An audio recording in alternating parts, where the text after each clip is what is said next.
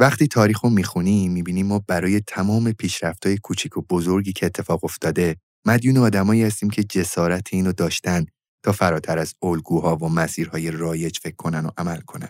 نافرمان‌ها با پرسشگری و تلاش‌هاشون قواعد رو میشکنن و تغییرات مثبتی رو تو زندگی خودشون و دیگران ایجاد میکنن و از همه مهمتر جسارت رفتن به سمت مسیرهای تازه رو هم برای بقیه فراهم میکنن. تو این اپیزود صحبت میکنیم که چطور میتونیم جسارت ساختن و پیگیری مسیر منحصر به فرد رشد خودمون رو داشته باشیم. راستی فراموش نکنین که نسخه تصویری همین اپیزود رو هم میتونین توی یوتیوب جافکری تماشا کنین.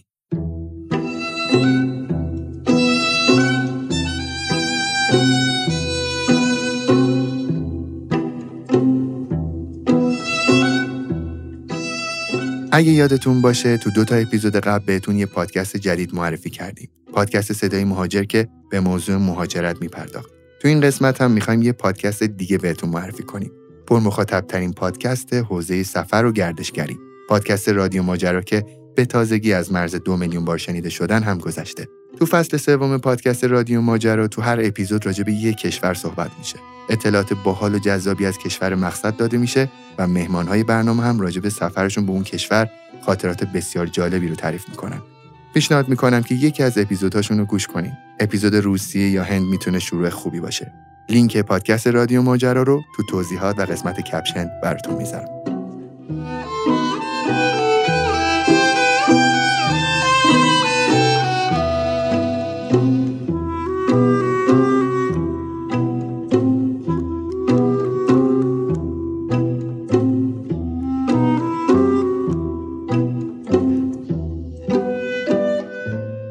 مهرسا، خوش اومدی به سومین اپیزود فصل چهارده. سلام امیرعلی، سلام به همه شنونده های عزیز جافکری. مهرسا، دو اپیزود قبلی خیلی جدا از این که مطالب قشنگی داشت و کانسپت های خیلی قشنگی داشتن، عنوان های خیلی قشنگی هم داشتن. خیلی دوست دارم بدونم که عنوان این اپیزود سومو چجوری انتخاب کردی؟ این اپیزود اسمش هست استعداد نافرمانی، مفهوم شگفت انگیز که من عاشقشم و در واقع این اپیزود محتواش بیشتر از کتاب اسب سیاه، کتابی که قبلا دکتر مکری عزیز معرفی کرده بودن و به تازگی نشر مون منتشرش کرده و ترجمه خیلی روان خوبی داره و پر از ایده های جذابه برای هر کسی که میخواد مسیر شغلی خودش رو بسازه، اما منحصر به فرد میخواد اسب سیاه زندگی خودش باشه، نمیخواد شبیه بقیه باشه، نمیخواد یه فرمول رو تکرار کنه و توی استانداردی به زور خودش رو جا بده. بحث کتاب خیلی جذابه. کتابی با عنوان استعداد نافرمانی هم هست که من قبلا یه جاهایی از مطالبش رو گفتم تو اپیزودهای قبلی. این کتابم خیلی کتاب خوبیه، نشر منتشرش کرده. مطالبش نزدیک به این کتاب ولی دنیای متفاوتی رو دارن در نهایت توصیف میکنن. شاید در نهایت هدفشون اینه که به آدم‌ها جرأت متفاوت بودن بدن، اما در واقع تارگت دو تا کتاب یکم با هم دیگه فرق داره ولی هر دو کتاب میتونه به آدم‌ها کمک کنه. امروز من بیشتر مطالبم از کتاب اسب سیاه و تمام اون چیزی که خودم در مسیر ساختن یه مسیر شغلی منحصر به فرد سعی کردم یاد بگیرم. چقدرم عالی. این اسب سیاه یه جورایی شبیه همون تمثیل جوجه اردک زشته. داستانش این شکلیه که در واقع اسب سیاه اون اسبیه که این جسارت رو داره که نافرمانی کنه، جسارت اینو داره که تو اون فرمول که رام باید باشه و باید در واقع یک تو یک چارچوبی در واقع بتونه ازش استفاده بشه، از اون فرمول خارجه، از اون قاعده خارجه و این منحصر به فرد بودنشه. شاید بتونه به همون ماجرای جوجه اردک زشت هم مرتبط باشه. آره ولی قصه اسب سیاه یه ذره متفاوته. مهرسا، من هر باری که این مطالب توسعه فردی رو میخونم یا میشنوم یا تو جافکری در موردشون صحبت میکنیم به این نتیجه میرسم، این که اگرچه که همیشه شگرد نویسنده ها، شگرد افرادی که میان مطالبی رو که در اصل هستن رو به یک شیوه جدید و جذابتری مطرح میکنن، اما من همیشه فکر میکنم همه چیز نعمت محسوب میشه. مثلا همونقدر که نافرمانی میتونه نعمت باشه، فرمانپذیری هم میتونه نعمت باشه، اما اینکه هر بار به هر کدوم از این موضوعات از کدوم سمت نگاه کنیم منجر به رشد ما میشه. مثلا من سربازی رفتم واقعا چون فرمانپذیر نبودم هیچ وقت، یعنی دوست داشتم بالاخره یه جایی یه نفری یه کسی اون بالا دست یه چیزی بهم بگه که من مجبور باشم بگم چشم، چون میدونستم که در ادامه زندگی بالاخره باید یه جایی از یکی چشم بشنوم، مثلا شاید دختر خودم، مثلا بعد یاد میگرفتم یه جا چشم بشنوم و من هیچ موقع فرمانپذیر نبودم. الان خیلی برام جالبه و کنجکاوم بدونم که این نافرمان بودن کجا میتونه یک نعمت باشه، کجا میتونه ما رو به سمت رشد پیش ببره. خیلی مثال خوبی رو زدی. ببین ما کلا یه جعبه ابزار برای رشدمون نیاز داریم. هیچ چیزی به شکل مطلق نمیتونه به ما کمک کنه. این جمله معروف هست دیگه، میگه برای کسی که تنها ابزارش چکشه هر مشکلی یه میخه. در صورتی که خیلی وقتا اصلا برای اینکه بخوای مسائل حل کنی به چکش نیاز نداری. بعد مثلا یه ابزار دیگه رو استفاده کنیم. ما تو مسیر توسعه فردی به این نکته باید توجه کنیم. دقیقاً یه جا باید فرمان بپذیری، یه جا باید نافرمانی کنی، یه جا باید سخت تلاش کنی، یه جا باید رها کنی، یه جا باید بخوای که خیلی معمولی باشی و شجاعت معمولی بودن داشته باشی. یه جایی باید جسارت اینو داشته باشی که معمولی نمونی. و من میخوام این نکته رو بگم، آدمی که باهوشه هیچ وقت صفر و صدی نگاه نمیکنه. آدم باهوش منظورم آدم هوشمنده. آدمی که میخواد رشد کنه دنبال این نیست که یه جمله رو پیدا کنه بچسبه بهش و فکر کنه تا آخر عمرش باید بر اساس همون جمله زندگی کنه و همه زندگی رو تو قالب اون جمله جا بده. یه کتابی رو چندین سال پیش میخوندم، خیلی عنوانش برام جذاب بود. اسمش این بود: هر بار که معنی زندگی رو فهمیدم عوضش کردم. قصهش این شکلی بودش که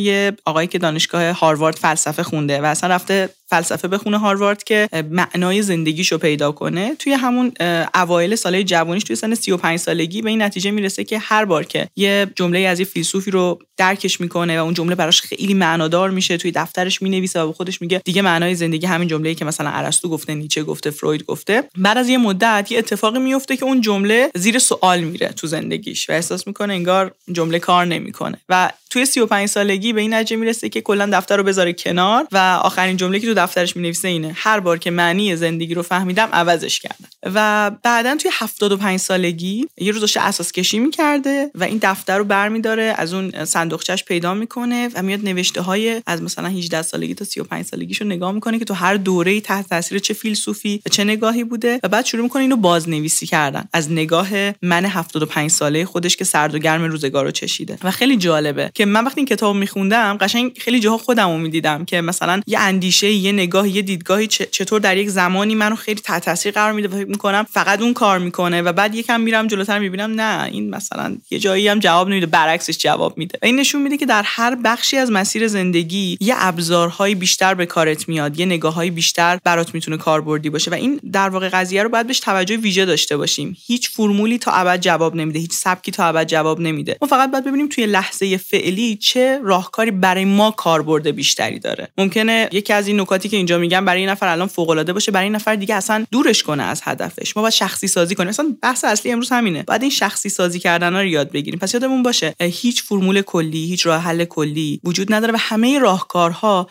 در شرایطی که به شرایط من بخورن و بتونن به من کمک بکنن ارزشمند. مرسا، این داستان اسب سیاه رو یا به عبارتی کسی که میخواد هوشمندانه این نافرمانی رو شروع بکنه تو زندگیش، در صدد رشد باشه و تو این مسیر رشد بودن باشه رو چجوری میخوای شروع بکنی؟ بحثش رو چجوری میخوای باز بکنی؟ اولین قدم برای این که اسب سیاه زندگی خودمون باشیم، یعنی جسارت اینو داشته باشیم که از مسیر منحصر به فردی که برای خودمون داریم میسازیم رشدمون رو پیگیری کنیم، اینه که یه ذره با نگاه نقادانه استانداردایی که موجود هست رو ببینیم. یعنی چی؟ خب ببین جامعه یه جورایی همه رو متوسط بد نگه داره، همه رو باید توی چارچوب نگه داره تا بهینه باشه، یعنی به نفعشه که همه شبیه هم باشن، هزینه‌های جوامع کم میشه. حالا الان تو سبک زندگی جدید یه ذره ماجرا فرق کرده، ولی ماجرا این که هممون قرار شبیه هم باشیم، هممون بریم توی مدرسه یه چیز بخونیم، هممون یه شکل لباس بپوشیم، برای اینه که به نفع جامعه است، چون هزینه‌های جامعه رو کم میکنه و مدیریت و کنترل جامعه رو راحت میکنه. اما ما خیلی وقتا مناسب اون استانداردهایی که الان تعیین شدن نیستیم و خیلی وقتا مشکل اصلی ما، یعنی اون درد اصلی خیلی از ما، اون افسردگی، اون حال بده، اون احساس ناکافی بودن اینه که ما تو این قالب جا نمیشیم. من خیلی وقتا خودم اینو تجربه کردم. یه تایمی احساس می‌کردم تو مدرسه که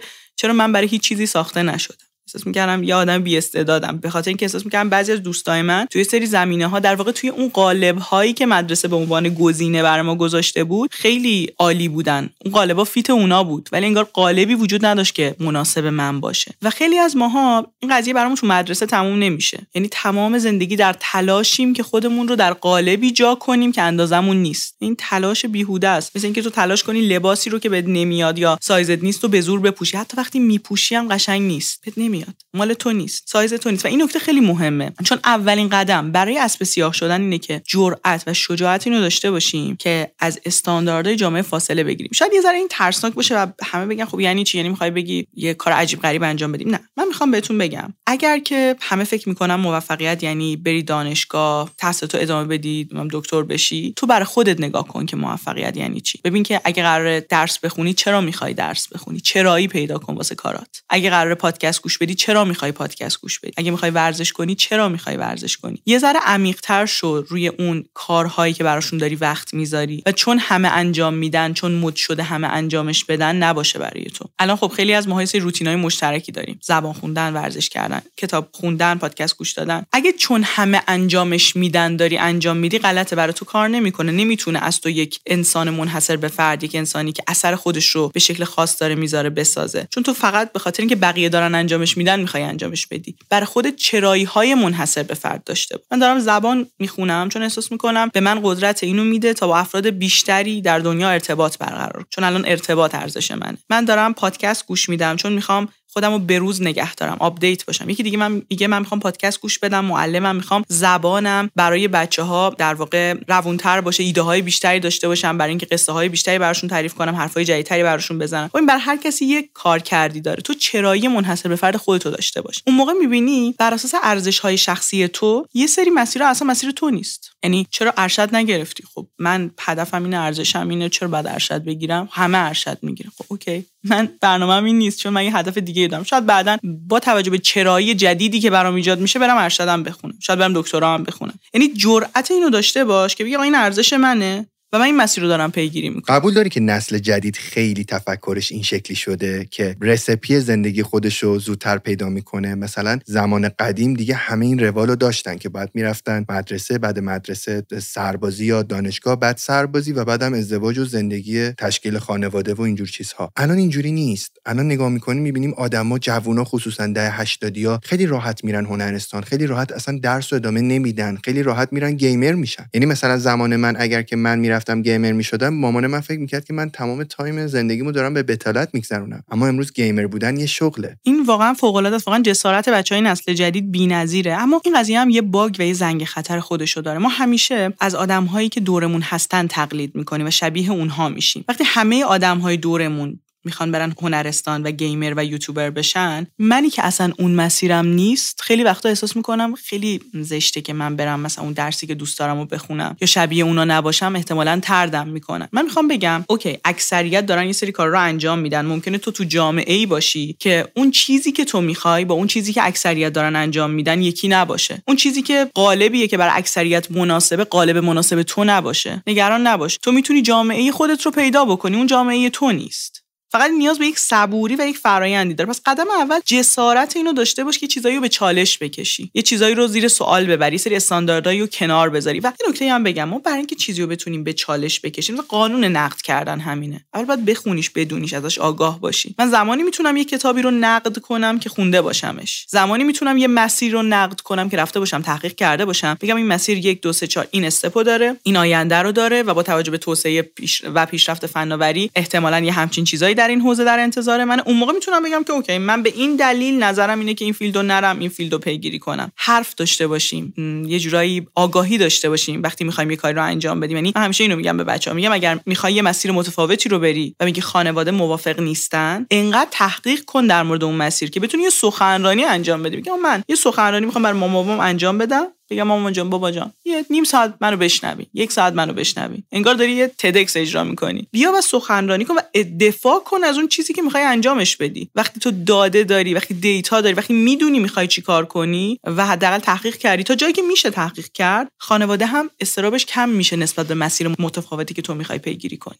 و حالا امیرعلی، برای اینکه بتونیم قدرت اینو داشته باشیم که استانداردها رو بشکنیم، همونطور گفتم اول باید آگاهیمون رو زیاد کنیم. و بعد یه مورد دیگه هم وجود داره، همیشه باید متواضع هم باشیم. یعنی همیشه به این فکر کنیم که شاید ما اشتباه میکنیم، شاید یه راه بهتری هم وجود داره، شاید یه نفری توصیه‌ای داره که میتونه به ما بیشتر کمک کنه. یعنی این عدم تواضع خیلی وقتا باعث میشه این اسب سیاه به ناکجا آباد بره. حواسمون باشه، این اسب سیاه، این سرکش بودنه ویژگی خوبیه، اما پتانسیلیه که اگر حواست بهش نباشه، مراقبش نباشی، به سمت اشتباه هم میره. کلا چیزایی که پتانسیل بالایی دارن، حالا یه اصطلاحی هست دیگه، میگن میوه‌های خوب آفاتشون بیشتره. ما بیشتر مراقبش باشیم. مثلا آفت پیاز رو با مثلا یه سیب مثلا مقایسه کنیم، اون میزانی که با مراقبت کرد از یه درخت سیب خیلی متفاوته با مثلا یه بوته پیاز. یعنی متفاوته، اونی که ارزشش انگار بیشتره، انگار شکرش قندش بیشتره، آفتش هم بیشتره. و بعد مراقبت کنیم از خودمون، از پتانسیل هامون. و مراقبتش هم اینه، نکتهش اینه که بشنوی بقیه رو، نه بعد درگیر این بشی که من راه درست رو پیدا کردم و همینه. این لجبازیه. آدام گرانت خیلی قشنگ میگه، میگه پشتکاری نیست که مستقیم سرت رو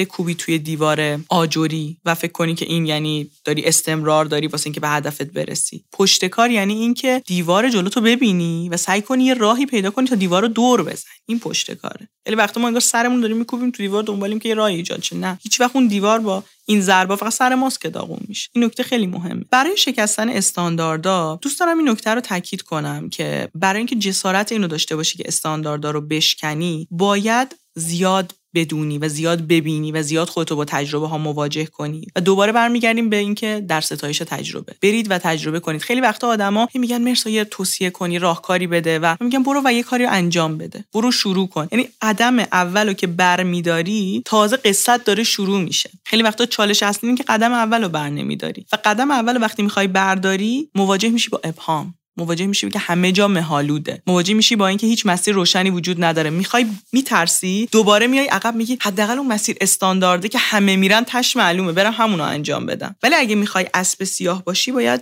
قدم بذاری تو مسیری که پر از مه، پر از پیچیدگیه، انتهاش مشخص نیست، هیچ کس نمیدونه. تو خود اون شخصی که موفق هم شده وقتی ازش میپرسیم روز اولی که شروع می‌کردی میدونستی به این اتفاق میرسی، به این نقطه میرسی، میگه نمیدونستم، فقط میدونستم که این کارو دوست دارم انجام بدم و به نظرم کار درستی بود. مرسا، برای من یه سوالی پیش اومده، اونم اینه که اسب سیاه بودن یک لازمه است، یعنی الزامی هستش که همیشه در مرحله‌ای از زندگیت یا رشدت اسب سیاه باشی یا نه؟ وقتی که مسائلی مثلا با ارزش‌های تو در رشدت در تعارض هست تو باید اسب سیاه بشی؟ دقیقاً نکته رو اول صحبتمون گفتیم. اسب سیاه بودن به نظرم یه شکل تفکره، یه طرز فکره که ممکنه برای بعضی از ماها توی بخشی از زندگیمون کار بکنه. یعنی یه جای ابزاری باشه برامون که توی بخش خاص اون طرز تفکر اسب سیاه خودمون رو فعال کنیم و جسارت نافرمانی داشته باشیم و مسیر منحصر به فرد خودمون رو پیگیری کنیم. برای خیلی از ماهایی که تو قالب عادی جامعه جان میشیم، همیشه توی مدرسه، توی دانشگاه انگار نمیخوردیم به اون فضا، اونجا بر ما ساخته نشده بود، انگار اون بچه‌ای که میتونه درس بخونه، تکالیف رو انجام بده، پروژه رو انجام بده، ما نبودیم و همیشه حالا بهمون لیبل تنبل و بی‌انگیزه و اینجور چیزا رو زدن. این اسب سیاه بودنه به خیلی از ماهایی که تو این استانداردها جا نشدیم یا اون مسیرای نرم جامعه رو نمیتونیم انجامش بدیم، میتونه جسارت اینو بده که معجون مخصوص خودمون رو واسه موفقیت بسازیم. آها، من فهمیدم. پس این نمیشه به همه نسبتش داد. بعضی از ما آدما هستیم که مسیرمون از همون اول از بقیه آدم‌ها انگار جدا به نظر می‌رسیده. شاید به اشتباه تحقیر شدیم، شاید به اشتباه به رسمیت شناخته نشدیم. مثلا یک بچه‌ای که تو مدرسه خیلی انشا و هنرش خوبه، احتمالاً علوم و ریاضیش خیلی خوب نیست و اون بچه هیچ وقت صدافری نمیگیره، هیچ وقت جایزه نمیگیره، هیچ وقت سر صف پیش دانش آموزای دیگه تشویق نمیشه و اتفاقاً پیش خودش همیشه تحقیر میشه از اینکه چرا دانش آموز خیلی خوبی نیست. این آدم بعدها ممکنه با این تفکر اسب سیاه به این نتیجه برسه که مسیر خودشو داره و میتونه موفق‌تر هم حتی باشه. درسته؟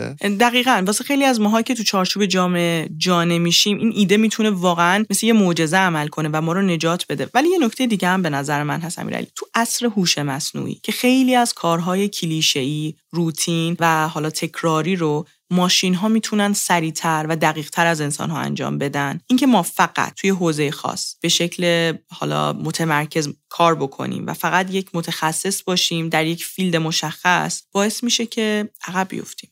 ما باید یه مقدار جنرالیست باشیم، یه مقدار اثرگذاری و منحصر به فرد بودن خودمون رو تو هر فیلدی که هستیم نمایش بدیم و زندگیش کنیم. در واقع اسب سیاه بودن به نظر من جسارت خلاق بودن به ما میده، حتی وقتی که تو حوزه‌هایی هستیم که به نظر میاد خیلی با خلاقیت کاری نداره. به ما کمک میکنه که شجاعت منحصر به فرد بودن داشته باشیم، چون اگر منحصر به فرد نباشی، کارهای روتین و تکراری رو به جرئت هوش مصنوعی بهتر از انسان میتونه انجام بده. و توی کارهایی که تو میتونی در واقع یک فضای خلاقانه براشون ایجاد بکنی، اونجاست که تو میتونی برگ برنده خودت رو داشته باشی و نشون بدی که میتونی مهره غیر قابل جایگزین باشی. ببین مورد دوم خیلی ربط داره به بحثی که درباره چند پتانسیلی بودن داشتیم. یه زمانی توی دنیا خیلی متخصص بودن در واقع راز موفقیت آدم‌ها بود. یعنی هر چقدر تو توان و تاب‌آوری بیشتری داشتی برای اینکه روی یک زمینه خاص متمرکز بشی و تخصص کسب کنی، توی بلند مدت فرد خاص‌تر و در واقع درخشان‌تری می‌بودی. چرا؟ چون خب برای اینکه تو توی زمینه‌ای بتونی اکسپرت بشی، خب زمان زیادی لازمه. مثلا حداقل یه عددی بود دیگه، مثلا گفتن ده هزار ساعت. هرچند این عددم بعدن نقد شد و گفتن که این عدد بستگی به آدما داره و خیلی عدد دقیق و علمی نیست، ولی به هر حال تو باید ساعت‌ها وقت بذاری توی فیلدی تا بتونی به اون جایگاه متخصص شدن برسی. به خصوص اگر اون فیلد یه فیلد خطی باشه. مثلا همونجا گفتم، مثلا کسی که داره شطرنج بازی میکنه یا کسی که یه متخصص فنیه توی حوزه حوزه‌ای که مثلا با الگوریتم و اعداد سر کار داره و هر چقدر دیتای بیشتری داشته باشه، هر چقدر اون کارو بیشتر انجام بده، سرعتش بیشتر میشه. تو اینجور کارا که تو خیلی با در واقع چالش‌های تازه و عجیب و غریب مواجه نمیشی، زمان طولانی که تو اون کار صرف کردی میشه برگ برنده تو و واسه همین متخصص بودن میشد یه مزیت. اما الان تو دنیای امروز به نظر میاد بازی داره عوض میشه. جنرالیست ها دارن بیشتر دیده میشن. کتابم پر از این مثال هست. آدمایی که جنرالیستن. جنرالیست به معنی این نیستش که در یه عالم زمینه عجیب و غریب متخصصه. به معنی اینه که جرأت و جسارت تجربه کردن مسیرهای شغلی تازه رو داره. اگه مثلا داره رشته فلسفه میخونه و مثلا به عکاسی علاقه داره، فکر نمیکنه که چون من دارم فلسفه میخونم اگه الان شروع کنم توی حوزه عکاسی هم فعالیت کردن، آدما بهم میگن تو که مثلا تو رو چه به کار هنری، تو فلسفه داشتی میخوندی. به خودش میگه اوکی من چند سال فلسفه خوندم ولی به نظر میاد که ذوق و شوق کارهای هنری دارم و دوست دارم که این عکاسی رو هم پیگیری کنم و این میشه یه عکاس منحصر به فرد دیگه. یه نفر که از لنز فیلسوف، از لنز کسی که ذهن فلسفی داره داره عکاسی میکنه. حالا تو فیلدهای دیگه هم همینطوره. همیشه اینو گفتم گفتم خیلی از بهترین های حوزه اقتصاد، روانشناسی، کلا حوزه علوم انسانی، بک‌گراندشون هیچ ربطی به علوم انسانی نداره. از رشته‌های فنی و حتی پزشکی دارن میان و انگار دنیا داره به این سمت میره که هرچی آدما توی مجموعه مهارت‌هایی که دارن، این سبد سبد مهارت‌ها و توانمندی‌هاشون تنوع بیشتری وجود داشته باشه و بتونن درک گسترده‌تری از مفاهیم داشته باشن، بیشتر می‌درخشن و غیر قابل جایگزین میشن. حالا این برای ما که داریم اپیزودو گوش میدیم یعنی چی؟ اگر خودمون جنرالیستیم، یعنی با دیفالت دوست داریم چیزای مختلفو تجربه کنیم، کنجکاویم، شجاعت پیگیری کنجکاوی هامون رو داشته باشیم. چون معمولاً از طریق مدرسه، خانواده، دانشگاه خیلی ما رو ساپرس می‌کنه، سرکوب می‌کنه. نمیتونی تو این زمینه‌ها سوال بپرسی. این فیلد تو نیست، این موضوع تو نیست. چرا مثلا در این زمینه کنجکاوی نمیشه این کارو پیگیری کرد؟ من میگم برو و پیگیری کن. دو حالت داره: یا متوجه میشی که توان پیگیری بیشتر اون کارو نداری، یا خوشت میاد و جدی‌تر دنبالش می‌کنی و شاید حتی تا حدی که بخوای فیلد قبلیت رو رها کنی. ولی تو اگر فیلد قبلیت رو رها کنی، تو یه آدمی نیستی که چهار سال پنج سال عمرشو تلف کرده. تو پنج سال چهار سال یه اتمسفریو زندگی کردی، از یه لنزی جهان رو دیدی و سعی کردی بفهمی. حالا داری با اون تجربه وارد این فیلد جدید میشی و قطعا خود این میشه یه برگ برنده، میشه یه امتیاز، به خاطر اینکه تو با یک زاویه دید متفاوت میتونی توی اون فیلد ارزش خلق بکنی. حالا توی موضوعات دیگه هم همین جوریه. یعنی چی؟ یعنی میخوام بهتون بگم که اگر که میخواین توی دنیای امروز، توی عصر هوش مصنوعی، حرفی واسه گفتن داشته باشین، سعی کنید و جرأت کنید که فیلدهای مختلف رو تجربه کنید. یه اسب سیاه جرأت ریسک کردن و تجربه کردن فیلدهای جدید رو داره. فقط مرزش با این که تو بری به سمت اینکه از این شاخه به اون شاخه بپری اینه که بدونی داری چی کار میکنی و بدونی کجا باید صبر کنی، ادامه بدی، کجا باید رها بکنی. اگر من جز اون آدمایی ام که تخصصگرام، دوست دارم مثلا روی فیلدی فوکس بشم، متمرکز بشم، ذهنم مثلا الگوریتمیه، دوست دارم همه چی مرتب باشه، چارچوبی باشه، خیلی از این تنوع خوشم نمیاد، یه تلنگر اگر میتونی یه تایمی باز کن، یه کار هنری یاد بگیر، یه کار جدید رو امتحان کن، یه زبان جدید یاد بگیر. آفرین، این فوق العاده است که اینقدر متمرکزی، اونم توی عصر حواس پرتی و داری روی زمینه خاص کار میکنی. اما اگر فقط در یک زمینه بری جلو، هوش مصنوعی تو رد میکنه. باید تجربه هاتو متنوع‌تر کنی تا بتونی خلاق‌تر بشی، منحصر به فرد بشی. شروع کن و توی کارهای مختلف آمدانه خودتو قرار بده. جنرالیستا خودجوش این کارو میکنن، بعد مدیریتش کنن دیگه، خیلی پراکنده نشه. کسایی که تخصصگرا هستن بعد آمدانه برای خودشون یه فیلد جدیدو باز کنن که برن تجربهش کنن. پس اسب سیاه جسارت تجربه کردن مسیرهای جدید رو داره.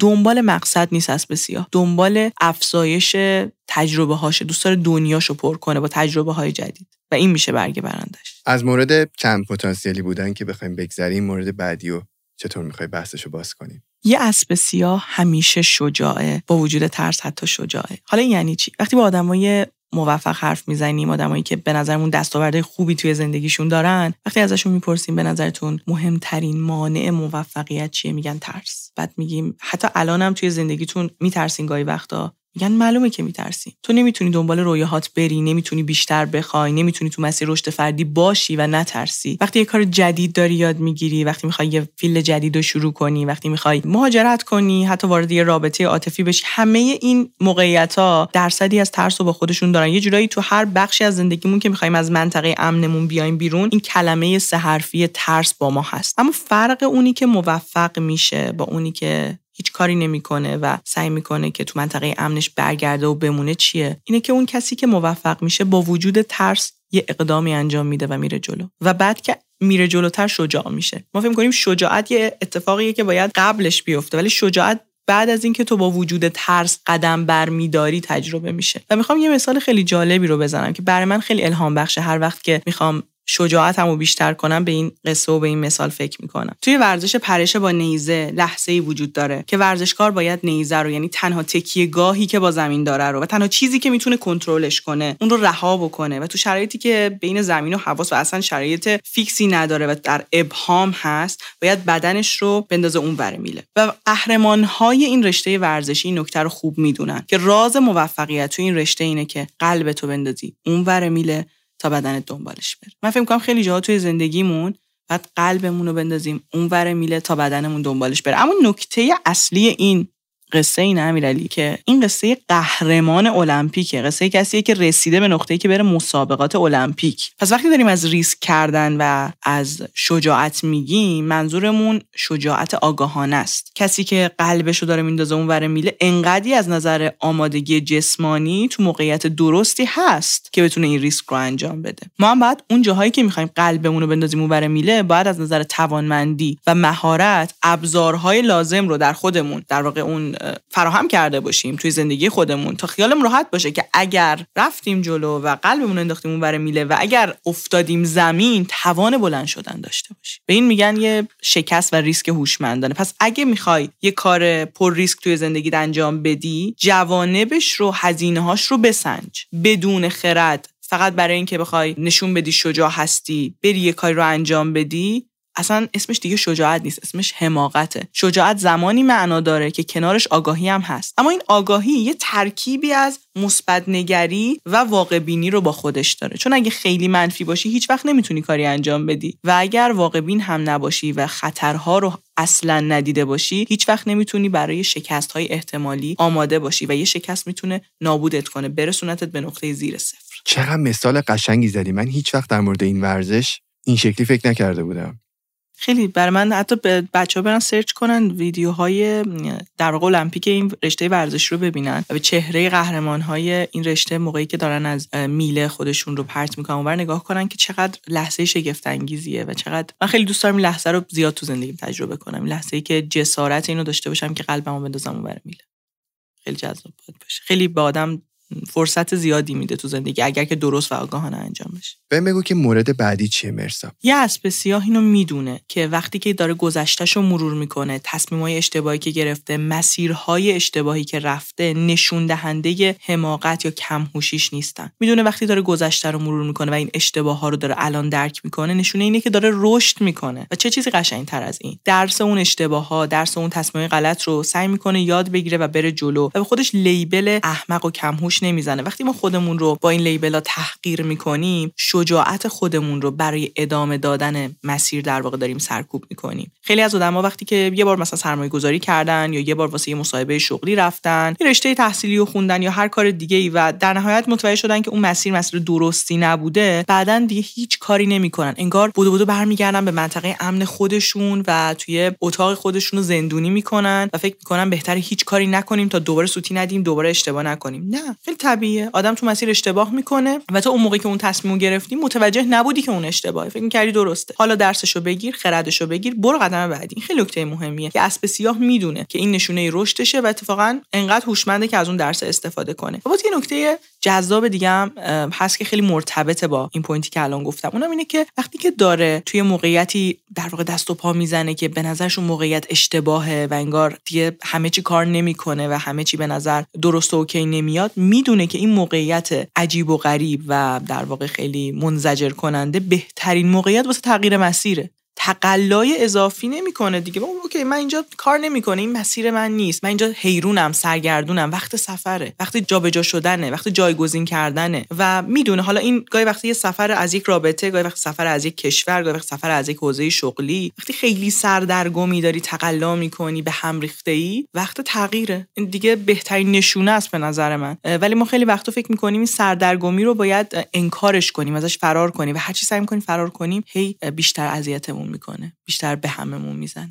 و در ادامه یه اسب سیاه اینو خوب میدونه که هزینه این تغییرها، این رها کردنها خیلی وقتا اینه که توی مسیر یه سری از دوستاشو از دست میده یا خودش نمیتونه همراه یه سری از دوستایی که قبلا داشته باشه. این طبیعیه، این بخشی از زندگیه، به معنی بد یا خوب بودن کسی نیست. ما آدما قرار نیستش که همیشه همراه هم دیگه باشیم، خیلی وقتا تو بخشی از سفر زندگی هم همراه هم هستیم. فقط به نظر من خوبه تو اون بازه زمانی که فرصت همراهی رو داریم سعی کنیم خاطره های خوبی برای هم دیگه به جا بذاریم و بپذیریم تغییر همدیگر رو. و به نظر من نه فقط پذیرفتن، من جدیداً ستایش هم میکنم آدم‌هایی رو که جسارت تغییر دارن. میدونم اینکه آدم توی زندگیش تصمیم تغییر رشته، تغییر شغل، مهاجرت، ازدواج، جدایی، تصمیم این شکلی میگیره کار راحتی نیست. و کسایی رو وقتی میبینم که شجاعانه این تصمیم‌ها رو گرفتن و همچنان تو جامعه هستن، یعنی خودشون رو نرفتن توی یه جایی مخفی کنن و از چشم آدم‌ها دور نگه دارن تا حرفی نشنون، اومدن و دارن توی جامعه حضور خودشون رو فعال زندگی میکنن و نشون میدن، بهشون میگم دمتون گرم، کار راحتی نبوده کاری که کردین و سعی میکنم حمایتشون کنم. من فکر میکنم ما باید از آدم‌هایی که جرأت نافرمانی دارن، جرأت اینو دارن که توی مسیری که در راستای اینه که کوالیتی زندگیشون، کیفیت زندگیشون بیشتر بشه، در راستای اینه که به رشد خودشون و بقیه کمک بشه، دارن تلاش میکنن که اسب سیاه باشن، باید حمایتشون کنیم. باید یاد بگیریم این فرهنگ سازی بشه به نظر من، که با آدم‌ها کم کم جرأت اینو بدیم که مسیر منحصر به فرد خودشونو زندگی کنن،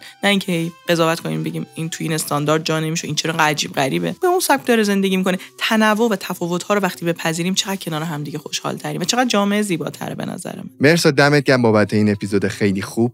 واقعا کانسپت جالبی بود، کانسپت اسب سیاه. دوست داری یه بار دیگه برای آخرین بار معرفی بکنی کتابی رو که از روش این صحبت‌ها رو الگو برداری کردی؟ حتما امیرعلی جان، کتاب اسب سیاه رو خوندنش رو به همه پیشنهاد میکنم، چون کتاب پر از قصه است. قصه ها به ما بینش خوبی میدن برای اینکه مسیر منحصر به فرد خودمون رو بسازیم. کتاب اسب سیاه، رسیدن به موفقیت و کامیابی از مسیری کاملا متفاوت از آنچه همه به ما میگویند. نشر مون کتاب رو منتشر کرده و من دوست دارم این اپیزود رو تقدیم کنم به هر کسی که جسارت اینو داره یا داشته که از مسیری متفاوت مسیر رشد خودش رو دنبال کنه.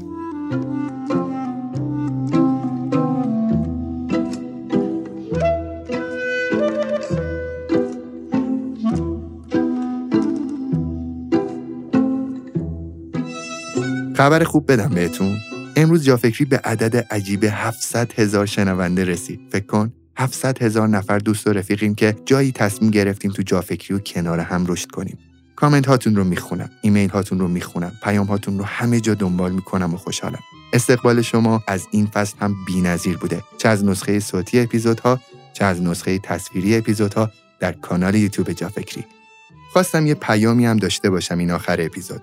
اگه من یه روز تو قعر افسردگی و ناراحتی و مریضی، ایام کرونا منظورمه، جافکری رو شروع کردم، شما هم میتونید بزرگترین رویاهای خودتون رو دنبال کنید در هر شرایط و در هر سختی. تا اپیزود بعدی مواظب خودتون و فکراتون باشین. خداحافظ.